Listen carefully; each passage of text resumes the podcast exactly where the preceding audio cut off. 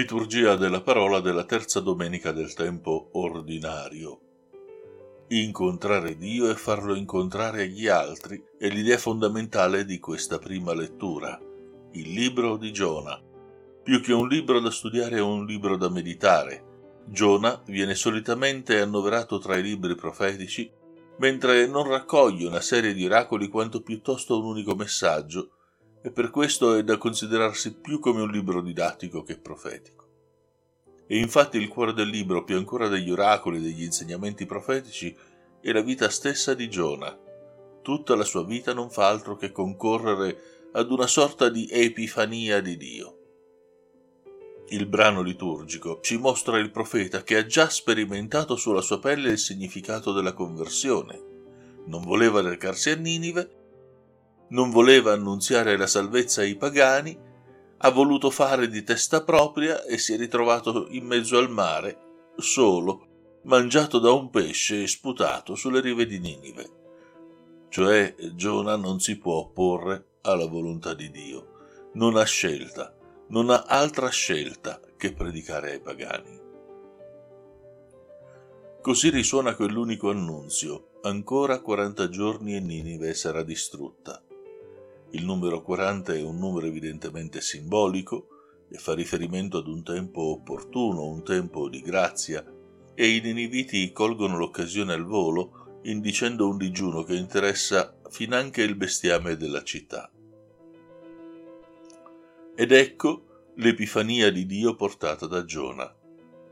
È un Dio della vita che vuole la salvezza di ogni uomo di tutti gli uomini, cioè una salvezza potremmo dire universale, e si serve degli uomini per portare i suoi prodigi, quindi chiede la collaborazione dell'uomo.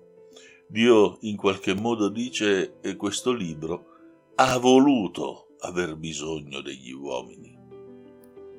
E finché Giona vuole fare da solo, non solo non è utile agli altri e lontano da Dio, ma mortifica persino se stesso, si realizza invece portando l'annunzio profetico e divenendo egli stesso strumento di salvezza per gli altri.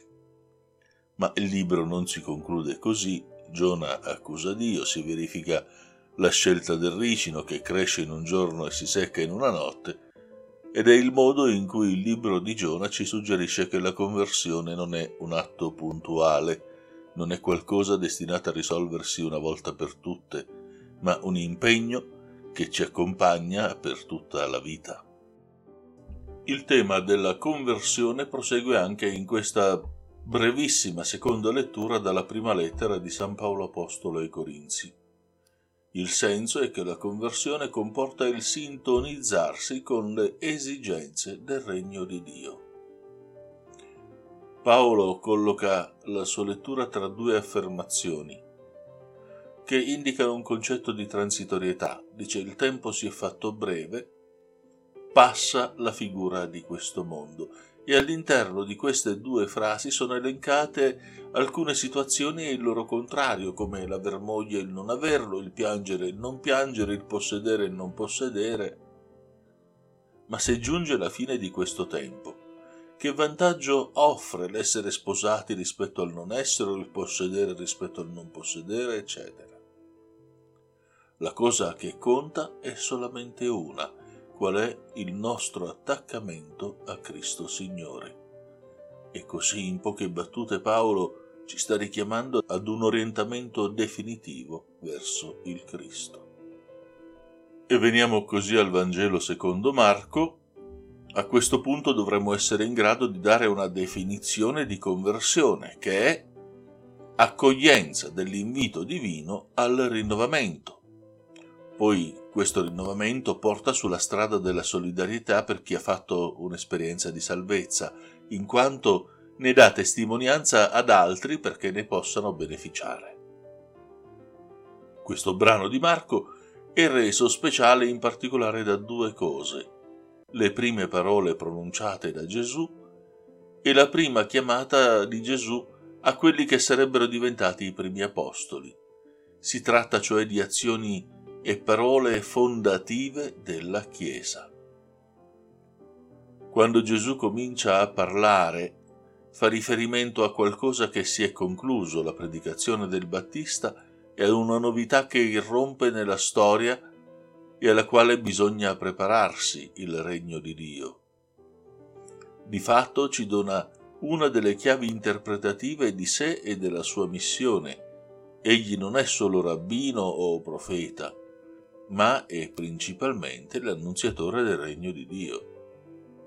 Le parole il tempo è compiuto, il regno di Dio è vicino, convertitevi e credete al Vangelo segnano il passaggio da un'epoca di fiduciosa attesa ad una di imminente realizzazione e descrivono un'occasione unica da vivere nella sua interezza ed esclusività.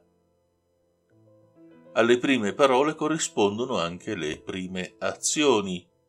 La conversione appena annunziata ha bisogno di mediatori, di persone che abbiano sperimentato per prime che cosa significhi. Due le coppie di fratelli chiamati, Simone e Andrea, Giacomo e Giovanni, colti nella quotidianità del loro lavoro, sono chiamati ad un nuovo servizio, saranno pescatori di uomini. Con la chiamata dei primi discepoli alla sequela di Gesù si pongono quindi le basi della comunità ecclesiale. Alcuni punti meritano grande attenzione. Sono persone coinvolte nel regno, sono persone chiamate ad una vita di comunione con Gesù e tra loro, i chiamati rispondono in modo totale e definitivo. E infatti il loro annunzio partirà non da una particolare rivelazione, ma dall'esperienza fatta nell'incontro con il Signore, sono dei convertiti con la passione di convertire altre persone per il regno, perché Dio sia tutto in tutti. A risentirci alla prossima settimana.